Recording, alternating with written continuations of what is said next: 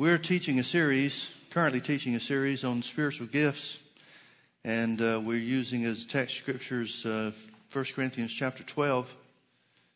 Beginning in verse 1, Paul said, Now concerning spiritual gifts, brethren, I would not have you ignorant. The word gifts is in italics, which means the translators added it. In the original uh, Greek, it says, Now concerning spirituals, the word spiritual is in the plural. Well, you could well understand that that would need a little bit of adding to to help us understand what's being said because uh, we don't have a word that uh, that relates to the, the Greek word spirituals because it means things pertaining to and of the Holy Ghost. So he's saying literally the, the message is now concerning things pertaining to and of the Holy Ghost, I would not have you ignorant. Now think about who's inspiring that to be said. That's not Paul writing on his own. These are words that are given by the Holy Ghost. So it's the Holy Ghost saying, I don't want you to be ignorant about me. Thank God he doesn't. And then he identifies how he manifests himself among the church. He gives us a list of nine different ways that the Holy Ghost moves, nine different ways that the Holy Ghost works or operates in the church. Verse 7, he says, But the manifestation of the Spirit is given to every man to profit withal. For to one is given by the Spirit the word of wisdom, to another the word of knowledge by the same Spirit, to another faith, the Amplified says special faith, by the same Spirit, to another the gifts of healings, in the original both gifts and healings are in the plural, by the same Spirit, to another the working of miracles, to another prophecy, to another the discerning of spirits, to another diverse kinds of tongues, diverse is in italics, so it literally just says kinds of tongues, but you would well understand by just the the phrase that's uh, in the original that it means different kinds of tongues. To another, the interpretation of tongues, but all these worketh. Thank God they all work. All these worketh that one and the self same Spirit, dividing to every man separately as he will. Now, it's interesting to me that Paul, in giving us a list of nine manifestations of the Spirit, and these nine manifestations fall into three different groups. One group reveals something, the word of wisdom, the word of knowledge, and discerning of spirits reveals something beyond the natural understanding. One group does something to the power gifts, special faith, working of miracles, and gifts of healings. And then one group says something to the vocal gifts or the inspirational gifts, prophecy, diverse kinds of tongues, and the interpretation of tongues. And of these nine manifestations, in Paul giving us these nine manifestations, he talks about two of them. Out of the whole list of nine, he talks about two of them. He gives a whole chapter about prophecy in tongues, the vocal gifts. Now, we certainly can't understand or, or would be in error to assume that the vocal gifts are the most important ones. So why does he spend his time on those two? Because those two have the greatest potential for being misused. Now, the church in Corinth is in kind of a unique situation. There's good news and bad news about the church at Corinth. The good news is they've got all these manifestations of the Spirit in operation. The bad news is they have no clue how they're supposed to work. Paul said that in chapter 1, verse 7, that they come behind in no good gift. Well, that would have to include the manifestations of the Spirit that he tells them about. Furthermore, because of their lack of understanding of how these things are intended by God to be used, it's bringing confusion. The operation of the Spirit is bringing confusion because of their lack of understanding. They're spending a lot of time in their church services speaking in tongues, and people are coming in from the outside that don't know anything about what's going on, and they're not getting anything. They're not being reached for Jesus. It's having no positive impact upon them, and in fact, the, the reputation in town is that this is a crazy bunch of people. It was a great relief to me to find in Scripture that God does not want Pentecostal people to be thought of as crazy. Because most Pentecostal churches that I knew, uh, had experience with growing up, were crazy people. And that's kind of the, the, the reputation that Pentecostals have. Those people that speak in tongues, they're nuts.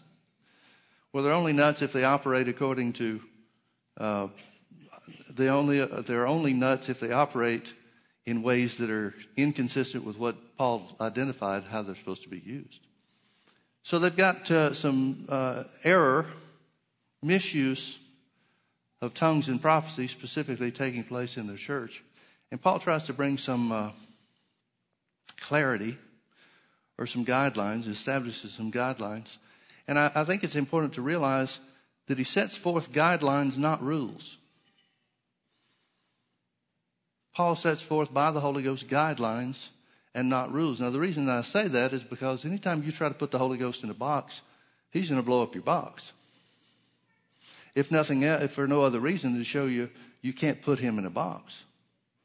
But the Holy Ghost gives Paul some certain guidelines that he shares with the people about these things, particularly tongues and prophecy, to help bring order to their services. Now, Paul deals with the issue of tongues in its widest scope. And here's what I mean by that. They've got misuse of tongues and prophecy in their public worship, the public services. But Paul really spends very little time talking about tongues in public services. He spends as much time, if not more, talking about tongues in a private setting or in its private use as he does in its public use. So he speaks of tongues and the instruction that he gives concerning tongues is in its widest possible range. Now, all tongues, whether public or private, are the same in essence. By that I mean they're all given by the, its utterance given by the Holy Ghost. But they're different in purpose and in use. Now, Paul makes some interesting comments about tongues in public versus private use. In chapter 14, in verse 18, he said, I thank my God I speak with tongues more than you all. Yet in the church, he goes on in verse 19, yet in the church, talking about in public service. Yet in the church, I would rather speak five words with my understanding, that I, by my voice, might teach others also, than 10,000 words in an unknown tongue. Now, let me ask you a question. Some people have taken this and say that Paul is speaking disparagingly of speaking in tongues. Well, if he does, then why is he thanking God that, he does speak in tongues? See, you don't thank God for things that you disparage, do you? Now, he's saying that concerning the ministry that God has given him and the public services that he would conduct, the purpose is to teach people. And you can't do that in tongues. So he places a higher value and a higher priority in his own life and his own ministry on the benefit that he receives from speaking in tongues privately than publicly. We might say it this way apparently, God doesn't use him in tongues and interpretation very much in his ministry. Yet he still places a very high value on speaking in tongues in a private setting.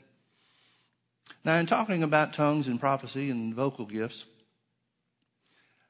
there are two main things that you're going to come across as a believer. You're going to come across people that want to know, first of all, does everybody that is filled with the Holy Ghost have to speak with tongues?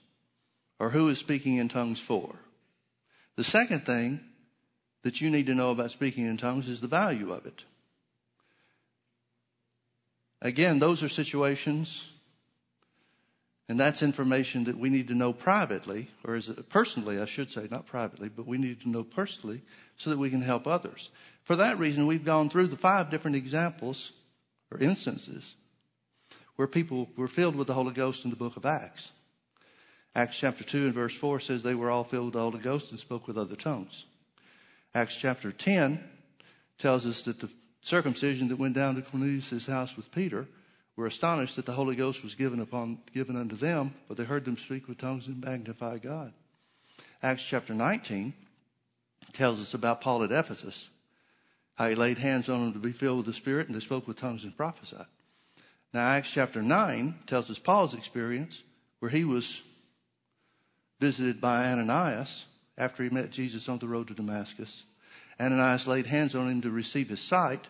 He was blinded by the glory of the light that shine round about him. So he laid hands on him. And Ananias laid hands on Paul to receive his sight and to be filled with the Holy Ghost. Now, the Bible doesn't tell us in that case that Paul began to speak with other tongues, but we know he did. We know he did by his own testimony. He said, I thank my God I speak with tongues more than you all. Well, to assume that Paul began to speak with tongues at a different time that other people in the New Testament spoke with tongues, meaning when they were filled with the Holy Ghost, would be to add or take away from the scripture, wouldn't it? See, it's easy for me to understand that when Paul was filled with the Holy Ghost, that's when he got the same evidence of the infilling as everybody else in the New Testament. Now, in Acts chapter uh, 8, it tells us about Peter and John going down to Samaria after the people got saved. Philip went down there and evangelized them. And it says that Peter and John went down afterwards and laid hands on them to be filled with the Spirit. Now, it doesn't say they spoke with tongues, but it tells us about a certain man that was a former con man that now he's gotten saved. When he saw that Peter and John laid hands on people to receive the Holy Ghost, he asked if they would sell him that power to do the same thing. Now, a con man is not going to offer money unless there is some kind of evidence that something happened. Now, the language really tells us. Peter says, Peter answers him and says, Your money perish with you, for your heart is not right for you have neither part nor lot in this matter. The word matter is the Greek word logos. It's most often translated throughout the New Testament over a hundred times as the word word. But it's also translated saying. It's also translated speech. It's also translated utterance. So Paul is, or Peter is saying to him, you have no part in this utterance. In other words, what Simon must have seen that he offered money for had to have been speaking with other tongues. Now there's thousands of other people that were filled with the Holy Ghost in the book of Acts that the Bible doesn't refer to. 3,000 people got saved on the day of Pentecost from Peter preaching, repent and be baptized in the name of Jesus, and you'll receive the promise of the Spirit. Well, the promise of the Spirit is what they just received when they spoke with other tongues. So we have to assume that the people that repented, the 3,000 people that repented to get saved, were also in it for the baptism of the Holy Ghost as well. But the Bible doesn't tell us anything about them. Acts chapter 3, the Bible tells us about 5,000 people that got saved when the man at the beautiful gate was healed. The lame man was healed. Well, I wonder if Peter and John and the rest of the apostles emphasized the baptism of the Holy Ghost to them after they got saved. We would have to assume that they did. See, it's one of the things that Jesus said in Mark chapter 16 these signs shall follow them that believe in my name. They shall speak with new tongues. They shall speak with new tongues. The early church understood that it was a package deal. It wasn't a buffet, pick and choose what you want. It wasn't a matter of pick salvation and leave the baptism of the Holy Ghost out. Why would you want to leave that out anyway? Jesus said, You'll receive power after the Holy Ghost has come upon you. Who in the world, in their right mind, would come to Jesus and say, Well, I want to be saved, but I don't want the power? That wouldn't make sense, would it? So Paul emphasizes, by the inspiration of the Holy Ghost, speaking with other tongues because it's the doorway, it's the threshold to the power. Brother Hagin tells a story about how, well, he used to tell the story. I'm not sure if he still tells it since he's in heaven.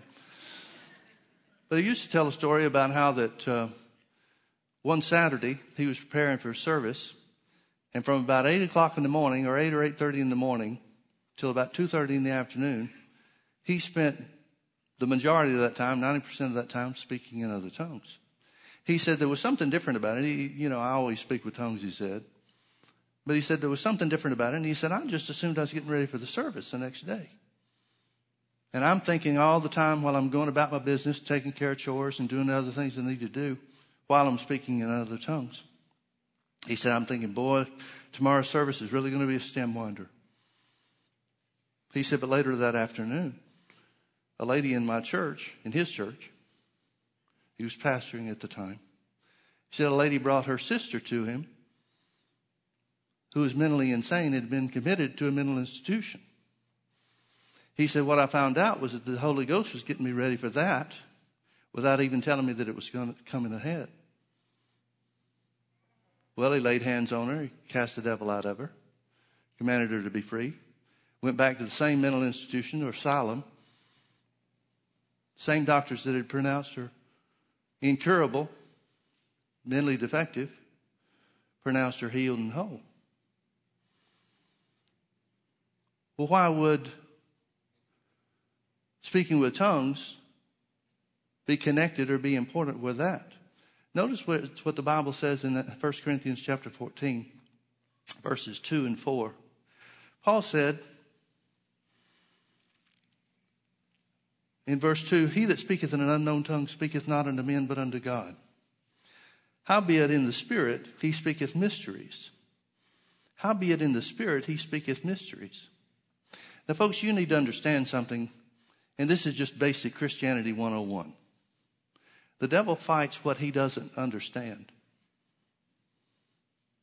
And one of the things that God put in effect for, this, for the church, that Jesus said he would build, and that the gates of hell would not prevail against it, is a supernatural means of power, a supernatural means of communication with God. When you're speaking with other tongues, the devil does not know what you're saying. Now, most often we don't either. But one thing that the Bible does instruct us, moving down to verse 4, he that speaketh an unknown tongue edifies himself. The word edify means to build up. One meaning would be to charge yourself like a battery or empower yourself, to strengthen yourself. Speaking with other tongues is a means of spiritual edification, a means of spiritual empowering, a means of spiritual strengthening. So, whenever, every time you're speaking in other tongues, you're bringing spiritual, added spiritual strength to your, to your innermost being. Jesus said, talking about the work of the Holy Ghost in John chapter 16, he said, He that believeth on me, out of his belly shall flow rivers of living water. Well, what are those rivers of living water? He goes on to say, This spake he of the Spirit of God, which was not yet given. Those rivers are powerful rivers. It's the flow, outflow of the Holy Ghost, the outflow of the power of God. That's why it's so important for you and I to be filled with the Spirit and uh, to allow it to be a continuous stream. A continuous stream of power, a continuous stream of blessing. It's not just a one time thing. Now, there was a, my purpose here this morning is to tell a few stories. The Lord put it on my heart to, to remind you of some things by telling you some stories. So I'm going to tell you some stories. We were ministering, Beth and I were ministering up in uh, northern Michigan before we started the church. Real neat guy was pastoring the church, old fella, spunky, full of life, but he, come from, he came from a uh, Pentecostal holiness background. Now, I don't know too much about Pentecostal holiness churches, but the guys that he had come from, the group that he had been out of, based most everything they did on feelings and experience. So we got into his church, it wasn't a large church. First night of our meeting was maybe 35, 40 people. I'm just ministering. I don't even know what I was teaching on. But after the service, there was a guy that came up to me, middle aged man, and he said, I want you to lay hands on me so I can be filled with the Holy Ghost. Well, this pastor was standing there, and so I said, Pastor, is it okay if I minister to this guy? He said, Yeah, sure. I'm all for it. I noticed there was a crowd of people that was still hanging around, probably half the, the group, 20 people or so. And when he stepped up, it was almost like they were waiting for him. Because when he stepped up, everybody stepped up closer. And I thought it was kind of strange because everybody's circling us, but I didn't know what was going on. I get that a lot. So, anyway, I said, Well, have you ever been ministered to to receive the Holy Ghost before? And he laughed, and the pastor laughed, and he said, Oh, yeah, lots of times. And I said, Well, then it's a matter of one of two things. See, folks, the Word of God's true. Jesus said, Whoever asks for the Holy Ghost, talking about his children, not the world, but his children, Whoever asks for the Holy Ghost, God will give him to you. There's no ifs, ands, or buts about that. Jesus said, You ask as a child of God, God gives you. So that means there's only one of two possibilities. Either it's a lack of faith or a lack of willingness to yield. By that I mean either the individual doesn't believe that God will give them the Holy Ghost, or they don't know how to yield to the Holy Ghost when He's given. That's the only two possibilities. That's true for everybody. So I said, So you tell me, do you believe God will fill you with the Holy Ghost? He said, Well, he said, it's like this. Jesus said, and he quoted the scripture that I just did. If you, being good fathers, know how to give your children good things, how much more shall your heavenly Father give the Holy Spirit to them that ask him? I'm thinking, well, we're on the right track. He's believing the right thing. So I said, then it's a matter of not willing, you not willing to yield, being willing to yield. I said, it has to be. I said, Are you willing to yield to the Holy Ghost when He comes upon you? He said, Oh, yeah, I am. So I thought, Well, all right, let's give this a shot. Let's see where He's really at. Sometimes you, you have to find out where people are before you can help them. So at that point, I needed to know where He was beyond just His confession. So I prayed for him, said a quick prayer, laid hands on him, and the Holy Ghost came on this guy. I was aware of it. He was aware of it. And all of a sudden he starts shouting, Hallelujah, glory to God, hallelujah, hallelujah. Screamed it right in my face, scared the bejeebers out of me.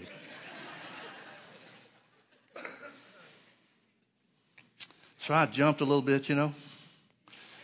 And he continues on, and people all around him started screaming, Hallelujah, glory to God, hallelujah, glory to God. I'm thinking, what in the world are you people doing? I look to my left, and the pastor's screaming, Hallelujah, glory to God, hallelujah, glory to God. This guy continues on, and there's no way in the world I could have stopped him, so I just let them wear themselves out. So after a little bit, they quieted down. And I said, Would you turn in your Bible with me to Acts 2? He did. I said, Would you read verse 4? He did.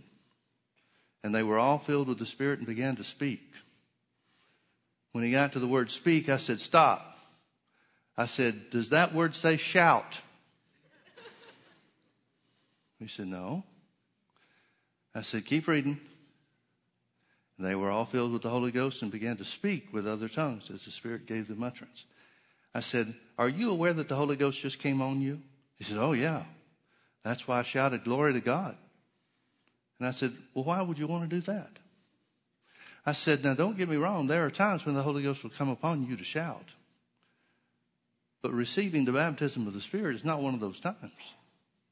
I said, I'm going to pray for you again. And instead, this time the Holy Ghost is going to come on you again, just like he did before. But instead of shouting, I want you to use your tongue, your lips, your voice, and speak out in other tongues. He said, What's that like? I said, Well, everybody has a different experience or experiences in a different way. But you'll have words that'll come up from the inside of you that you won't know what they are. Don't think about them. Just go ahead and turn them loose and speak them.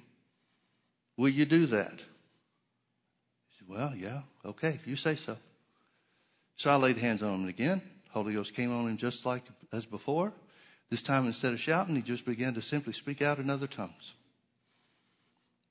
I looked around, and those 20 people that were waiting, watching what was going on, they're all speaking in tongues too. The pastor is amazed because half his church just got filled with the Holy Ghost. Now, what was happening is that they were taking the power of God and they were dissipating it by misusing it.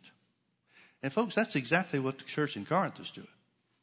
They're taking the power of God, genuine power of God, and they're misusing it through a lack of understanding. There was a lady in uh, the northern part of the U.S. that came to us one night after a service.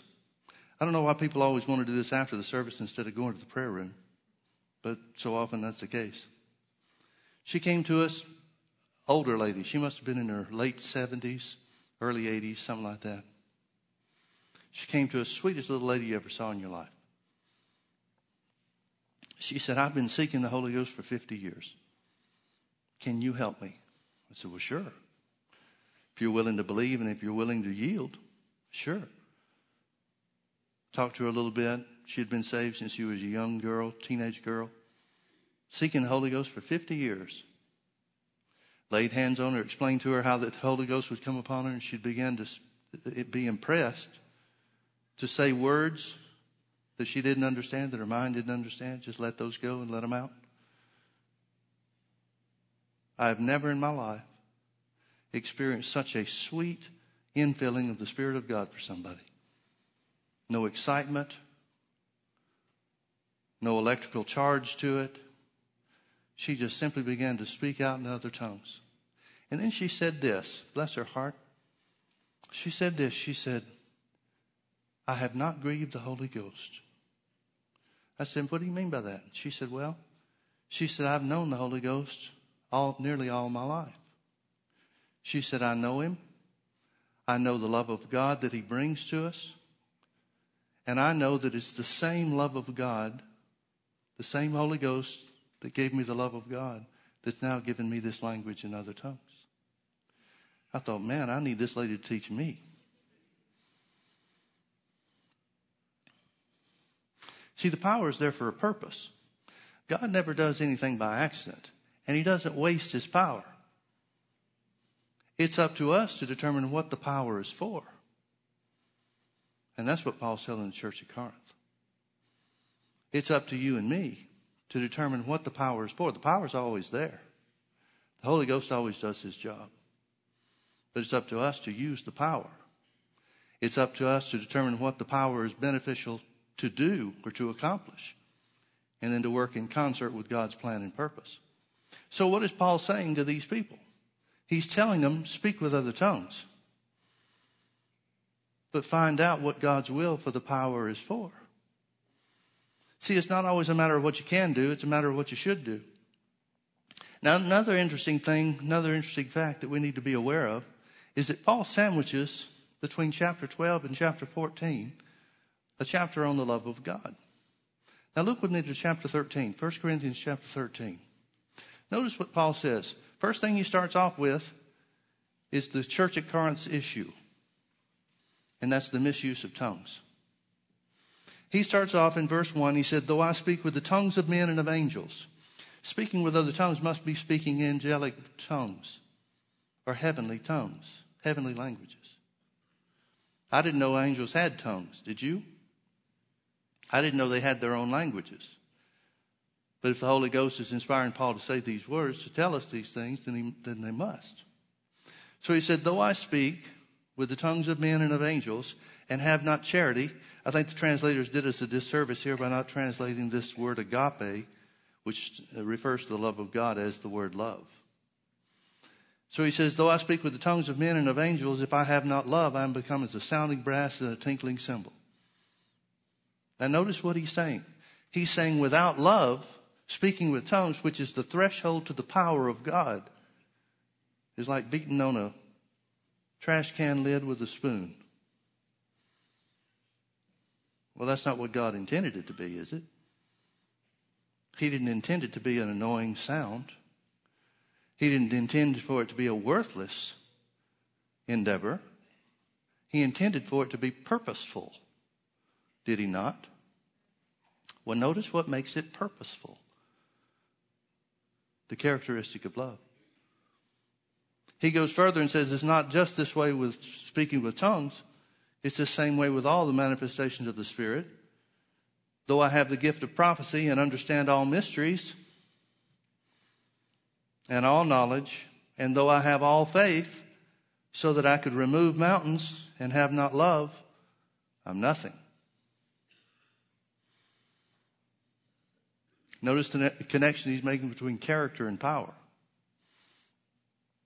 And though I bestow all my goods to feed the poor, and though I give my body to be burned and have not charity or love, it profits me nothing.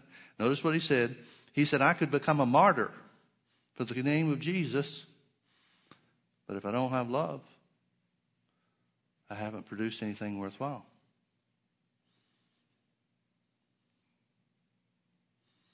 Now, what does it mean? We already know that the, the church at Corinth has got all the manifestations of the Spirit in operation.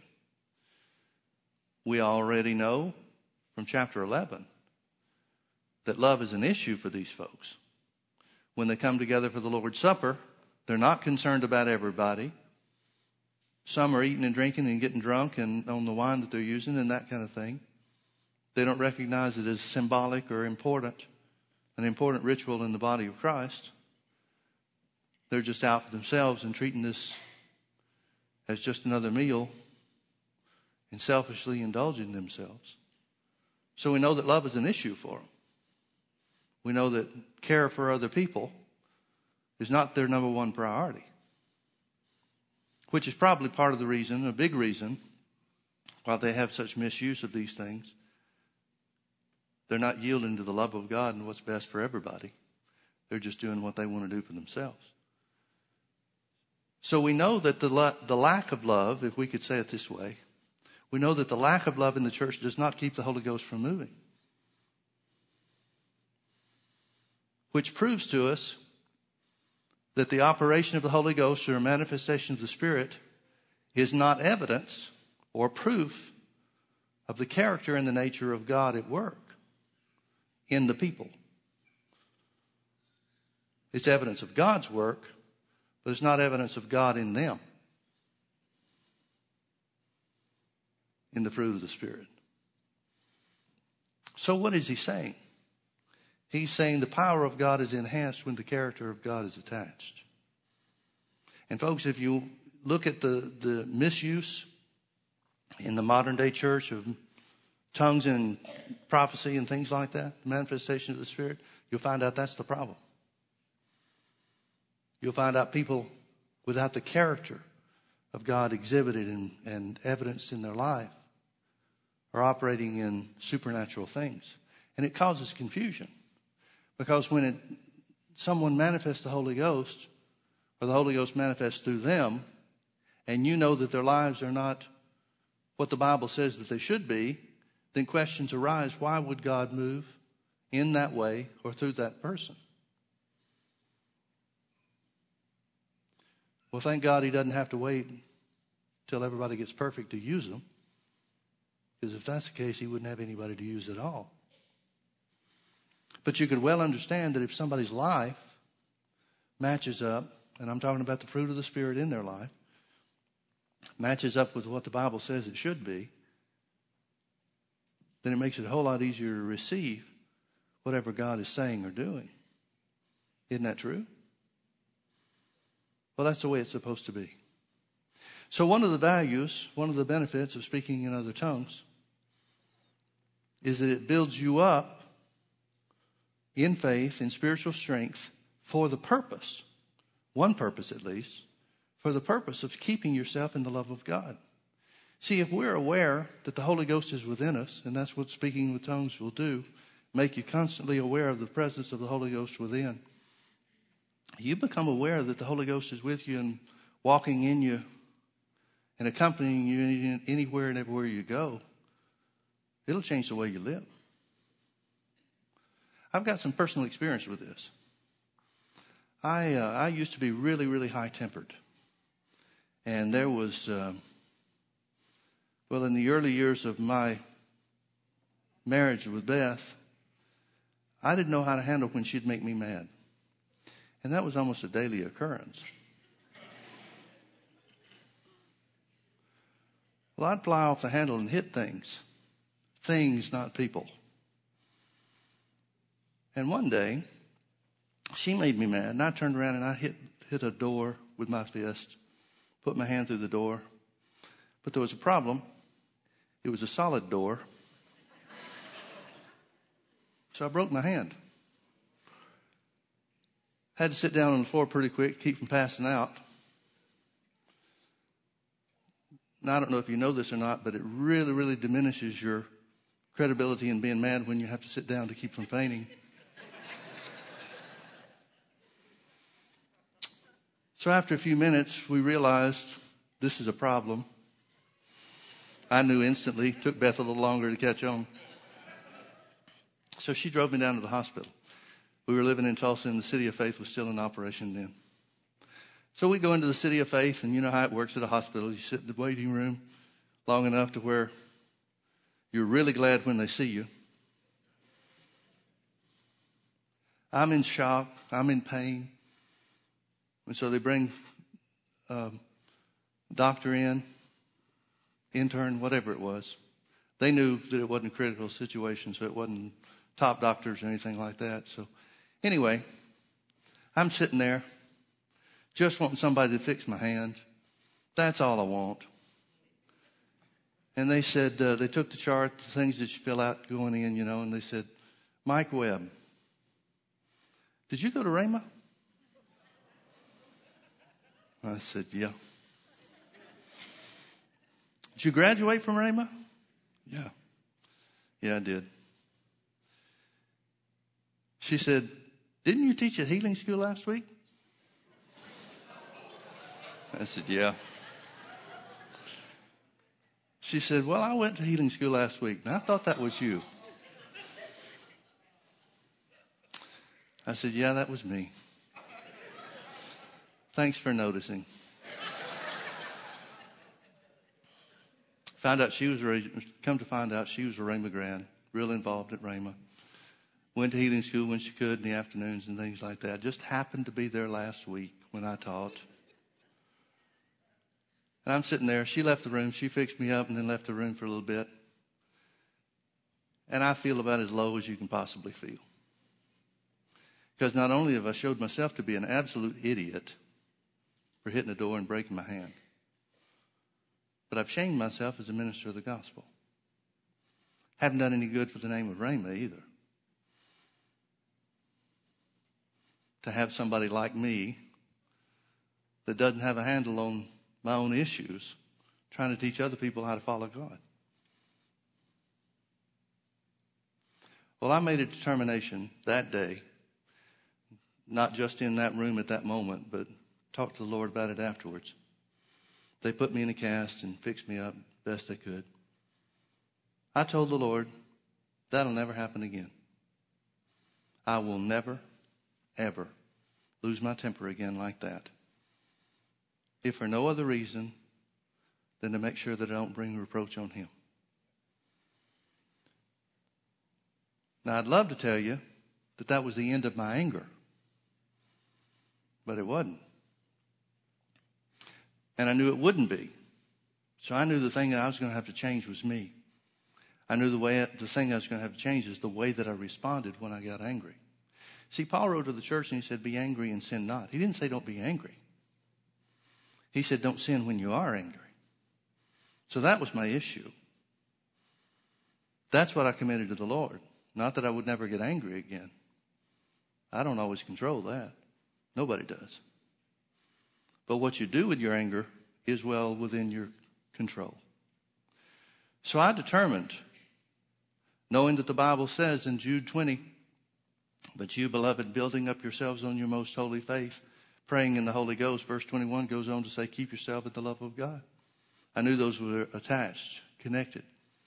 So I determined that from that point forward, speaking in tongues was going to be an exercise that I endeavored for the purpose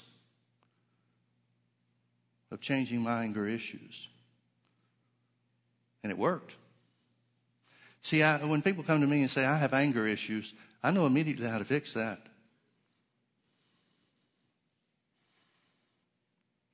You got to come to the point where you decide you're not going to lose your temper anymore.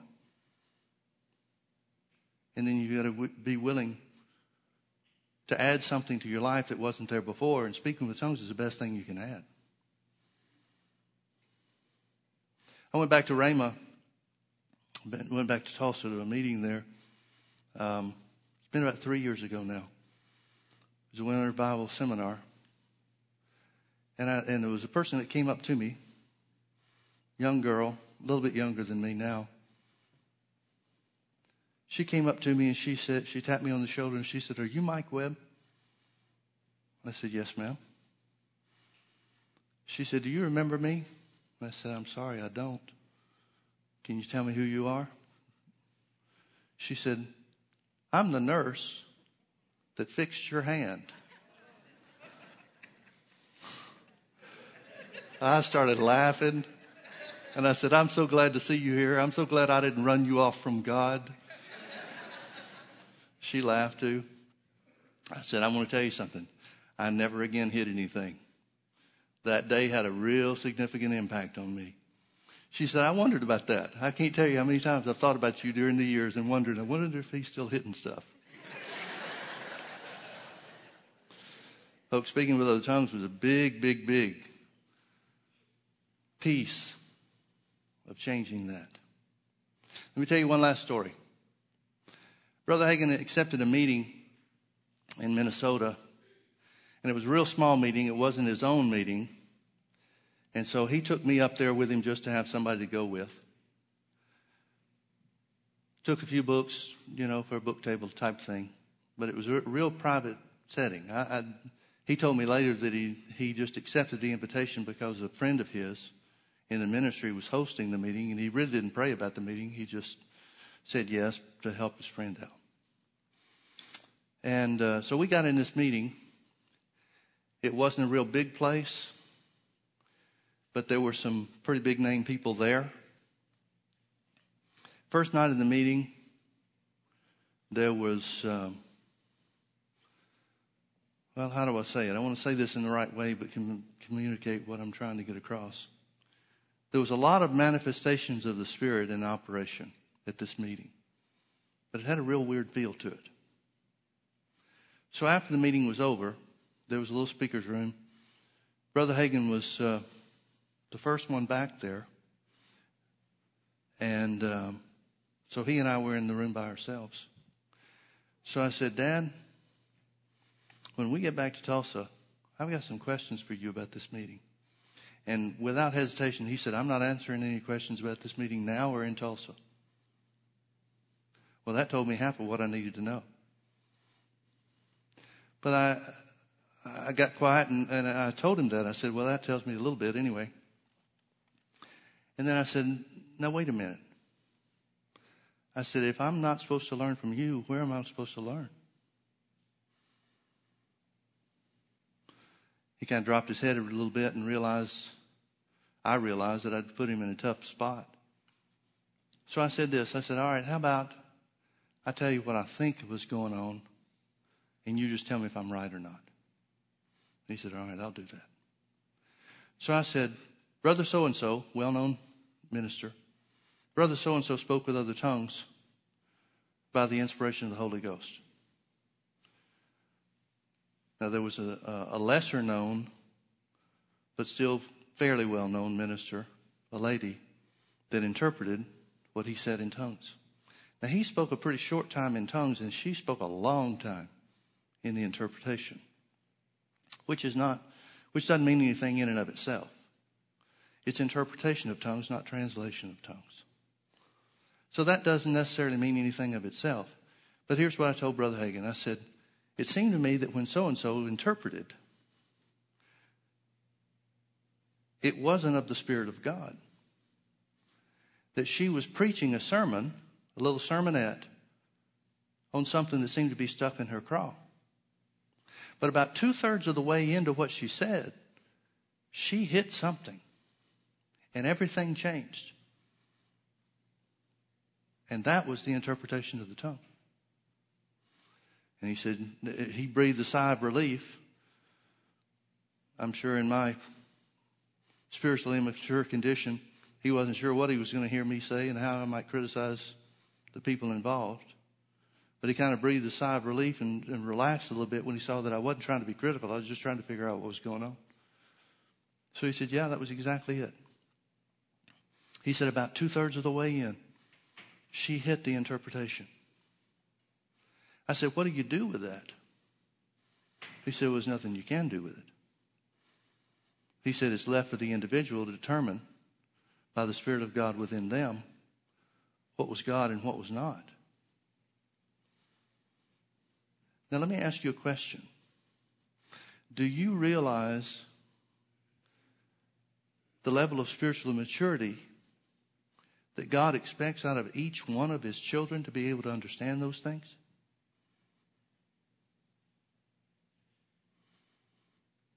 See, I think in one regard, we've left spiritual maturity up to the experts, whoever those might be. We've relegated spiritual maturity only to those that might be used of God in a public ministry or in a fivefold setting. Where did we ever get that idea? Where did we gain some kind of idea? Certainly not right. But where did we get some kind of idea that we as individuals are not supposed to mature to our fullest potential and extent? Where did we get the idea that only those that are called to a pulpit ministry or a fivefold ministry should be able to interpret or know what the purpose of the moving of God is in any setting. See, you should know that yourself. Now, I realize what I'm saying. I hope you do. I realize that I'm saying that God sets a much higher bar than we set for ourselves. I realize that I'm saying, and I hope you realize this, that God sets a much higher standard as a part of the family of God, just as a part of being his family, than we accept for ourselves. And I wonder, this is just me, I wonder if that has anything to do with the moving of the Holy Ghost in our day as being different than what we see in the book of Acts. See, folks, they didn't even have a book to read. They had to depend on the Holy Ghost for every day's activities. They had to depend on the Holy Ghost to tell them what the next step was. They didn't have a daily devotional that they could go to and say, okay, I've done my thing. They're living every day by the direction of the Spirit of God. There had to have been a much greater dependence on the Holy Ghost in their day than we place on Him in ours. Had to be. And again, this is just me. I can't prove it scripturally. I'm not sure you can disprove it, but this is just me. I wonder if that had anything to do with the greater move of the Holy Ghost that the early church had than we seem to have today. It's a thought, huh? He that speaketh in an unknown tongue edifies himself. He builds himself up. He strengthens himself. He strengthens himself.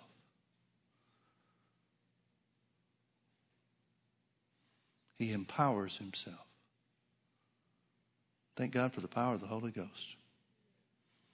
Folks, I'm saying these things because it's important in these last days, critical in my view, that we become more dependent on the Holy Ghost. We need to get away from what we think things are supposed to be and trust Him to show us.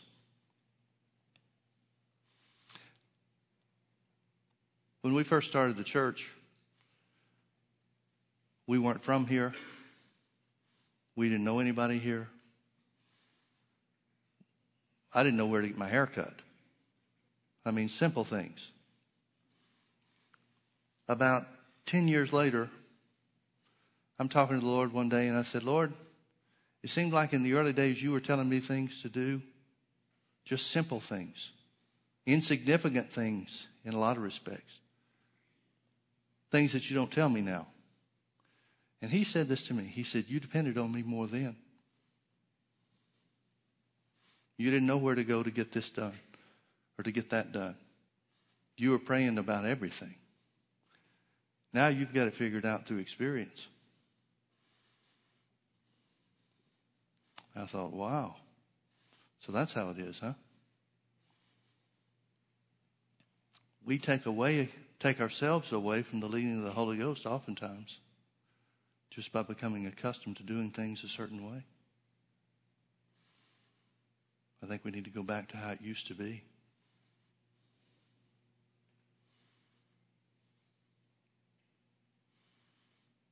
I want to challenge you to put a greater dependence on the Holy Spirit than you've ever done before. Don't just assume you know how to do things. Don't just assume the way you normally do them is the way they're supposed to be done. Depend on Him. Amen. Let's all stand together. Father, we thank you that you said you would never turn away anyone. Jesus, you said that of a certainty, just like we as parents know how to give good gifts to our children, our Heavenly Father will give the Holy Spirit to everyone that asks. We thank you for filling these two young men. We thank you for empowering them. We thank you, Father, for giving them utterance by the Holy Ghost in other tongues. We thank you most of all that their lives will never be the same from this day forward. In Jesus' precious name. Can you agree with that? Amen. Amen. Well, for some of you, you've got a month's worth of speaking in tongues already out of the way this morning. I hope that's a joke. I really hope that's not true.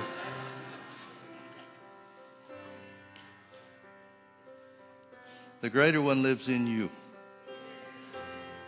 Give him place. Amen. God bless you. Have a great day. You're dismissed.